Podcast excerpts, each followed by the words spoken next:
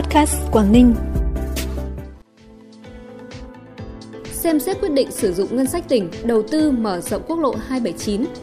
Mỗi năm Quảng Ninh đang thiếu từ 20.000 đến 30.000 lao động. Quảng Ninh nằm trong 8 địa phương được thí điểm quảng bá hình ảnh ra thế giới là những thông tin đáng chú ý sẽ có trong bản tin hôm nay. Sau đây là nội dung chi tiết. Thưa quý vị và các bạn, Phó Thủ tướng Chính phủ Lê Văn Thành vừa có ý kiến chỉ đạo về đầu tư cải tạo, mở rộng quốc lộ 279 đoạn km 0 đến km 29 cộng 50. Theo đó, Phó Thủ tướng yêu cầu Ủy ban nhân dân tỉnh Quảng Ninh xem xét quyết định việc sử dụng ngân sách tỉnh thực hiện đầu tư mở rộng quốc lộ 279 theo thẩm quyền quy hoạch của địa phương và quy định của pháp luật.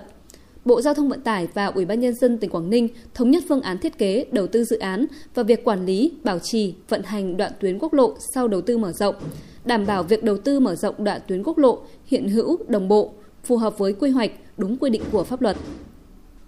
Phát biểu tại buổi làm việc với Ban Thường vụ huyện ủy Hải Hà sáng nay, đồng chí Nguyễn Xuân Ký, Ủy viên Trung ương Đảng, Bí thư tỉnh ủy, Chủ tịch Hội đồng nhân dân tỉnh nhấn mạnh, Hải Hà hiện đang đứng trước nhiều cơ hội phát triển toàn diện, đồng bộ, bứt phá. Trong đó công nghiệp chế biến chế tạo sẽ là trọng điểm khi sở hữu khu công nghiệp cảng biển Hải Hà, cơ hội hình thành các khu công nghiệp mới dọc theo trục cao tốc Vân Đồn Móng Cái. Do đó, trong thời gian tới, đồng chí Bí thư tỉnh ủy yêu cầu huyện Hải Hà phối hợp chặt chẽ với Ban Quản lý Khu Kinh tế tỉnh để tăng tỷ lệ lấp đầy khu công nghiệp Hải Hà, gắn với tốc độ thu hút đầu tư, kiểm soát, quản lý sử dụng đất, thực hiện ra soát quy hoạch đất khu vực cửa khẩu Bắc Phong Sinh để chuẩn bị quỹ đất sạch, phục vụ thu hút đầu tư, phát triển dịch vụ biên giới.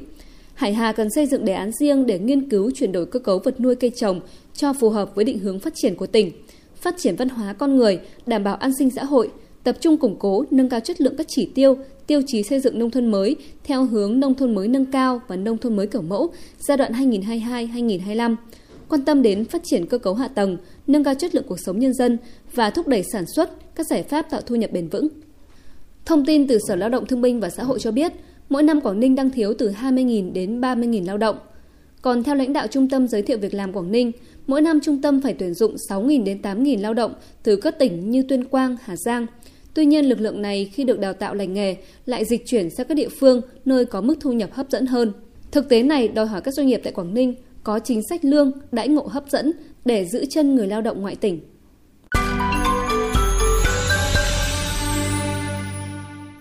Bản tin tiếp tục với những thông tin đáng chú ý khác.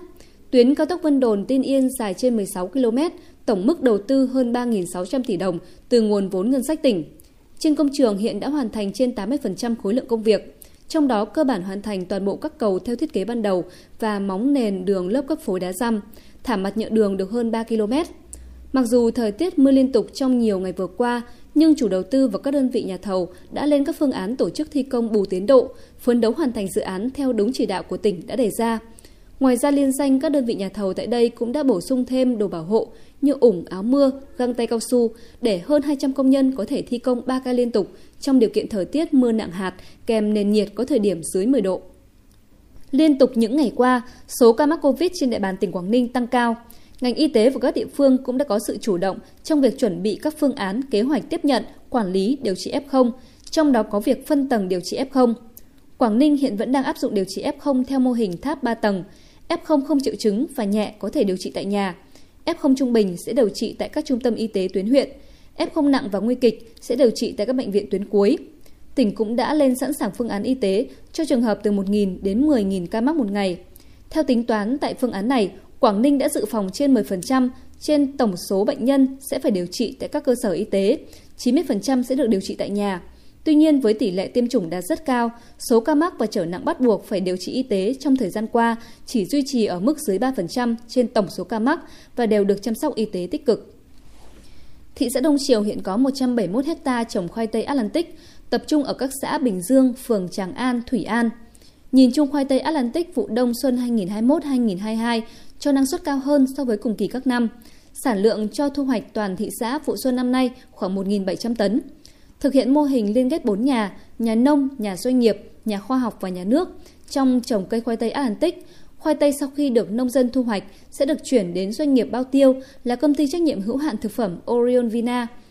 Cùng với thu mua khoai tây đảm bảo kích cỡ, công ty trách nhiệm hữu hạn thực phẩm Oreo Vina Hàn Quốc còn thu mua cả khoai tây loại nhỏ để tạo điều kiện cho nông dân có thêm thu nhập. Cây khoai tây Atlantic trở thành cây trồng vụ đông xuân chủ lực, góp phần khai thác hiệu quả đất đai, mang lại nhiều lợi ích thiết thực cho nông dân Đông Triều.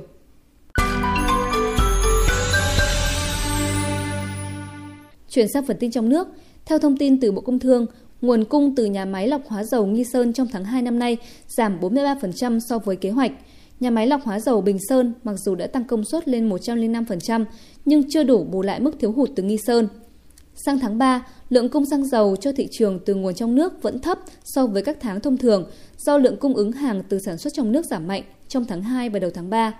Tuy nhiên, Bộ Công Thương cho biết đã chuẩn bị đầy đủ các kịch bản nguồn cung từ nay đến tháng 4. Bộ Thông tin và Truyền thông vừa có văn bản hướng dẫn thực hiện thí điểm truyền thông quảng bá hình ảnh Việt Nam ra nước ngoài thông qua hình ảnh địa phương. Thí điểm thực hiện tại 8 địa phương gồm Hà Nội, Thành phố Hồ Chí Minh, Cần Thơ, Đà Nẵng, Hải Phòng, Quảng Ninh, Thừa Thiên Huế và Bà Rịa Vũng Tàu. Đây đều là các địa phương có tình hình chính trị ổn định, kinh tế văn hóa xã hội phát triển, môi trường kinh doanh tốt, du lịch có nhiều tiềm năng, tiêu biểu cho hình ảnh của đất nước Việt Nam. Bộ Thông tin và Truyền thông sẽ lựa chọn cách quảng bá hình ảnh địa phương theo cách mới, Hình ảnh địa phương được quảng bá qua 22 yếu tố, thể hiện ở hệ giá trị, chất lượng cuộc sống, tiềm năng kinh doanh, văn hóa và di sản, du lịch và sản phẩm xuất xứ tại địa phương. Tin quốc tế, từ ngày 21 tháng 2 đến ngày 4 tháng 3, Lào chính thức tổ chức tiêm vaccine ngừa COVID-19 cho trẻ từ 6 đến 11 tuổi tại các tỉnh Hủa Phăn, Siêng Khoảng, Urumqi, Savanakhet và tỉnh Seysombun. Thủ đô Viêng Chăn và các tỉnh khác sẽ triển khai tiêm vaccine từ ngày 4 đến ngày 13 tháng 3. Sau khi hoàn thành tiêm vaccine cho trẻ từ 6 đến 11 tuổi, Lào sẽ nghiên cứu xem xét triển khai tiêm vaccine ngừa COVID-19 cho trẻ từ 3 đến 5 tuổi. Theo Bộ Y tế Lào, trẻ em từ 6 đến 11 tuổi được tiêm vaccine ngừa COVID-19 nếu bị nhiễm sẽ có ít triệu chứng hoặc triệu chứng nhẹ hơn so với người lớn và giúp trẻ an toàn hơn khi tham gia các hoạt động khác như đi học trực tiếp hay các hoạt động thể thao ngoài trời. Ngày hôm nay 22 tháng 2 năm 2022, ngày độc nhất vô nhị, cũng là ngày được các cặp đôi Trung Quốc chọn đăng ký kết hôn và tổ chức lễ cưới nhiều hơn cả lễ tình nhân 14 tháng 2. Trong tiếng Trung, số 2 được phát âm gần giống với từ yêu, do đó năm nay người trẻ khá thờ ơ với ngày lễ tình nhân mà háo hức đăng ký kết hôn hay tổ chức hôn lễ vào ngày mà họ cho là ngày tình yêu 22 tháng 2. Nếu như Thượng Hải đến ngày 14 tháng 2 chỉ có chưa đến 1.000 cặp đăng ký kết hôn trong ngày lễ tình nhân, thì đã có gần 2.000 cặp đăng ký kết hôn vào ngày 22 tháng 2 và tiếp tục tăng mạnh. Nhiều quận ở Thượng Hải đã kín lịch đăng ký cho ngày 22 tháng 2 từ nhiều ngày trước. Các địa phương khác như Giang Tô, Quảng Châu cũng rơi vào tình trạng quá tải đăng ký kết hôn từ cả tuần trước, dù cơ quan chức năng đã tạo điều kiện cho các cặp đôi đăng ký trực tiếp và đăng ký qua mạng. Thông tin vừa rồi đã khép lại bản tin ngày hôm nay. Cảm ơn quý vị và các bạn đã quan tâm đón nghe. Xin chào và hẹn gặp lại.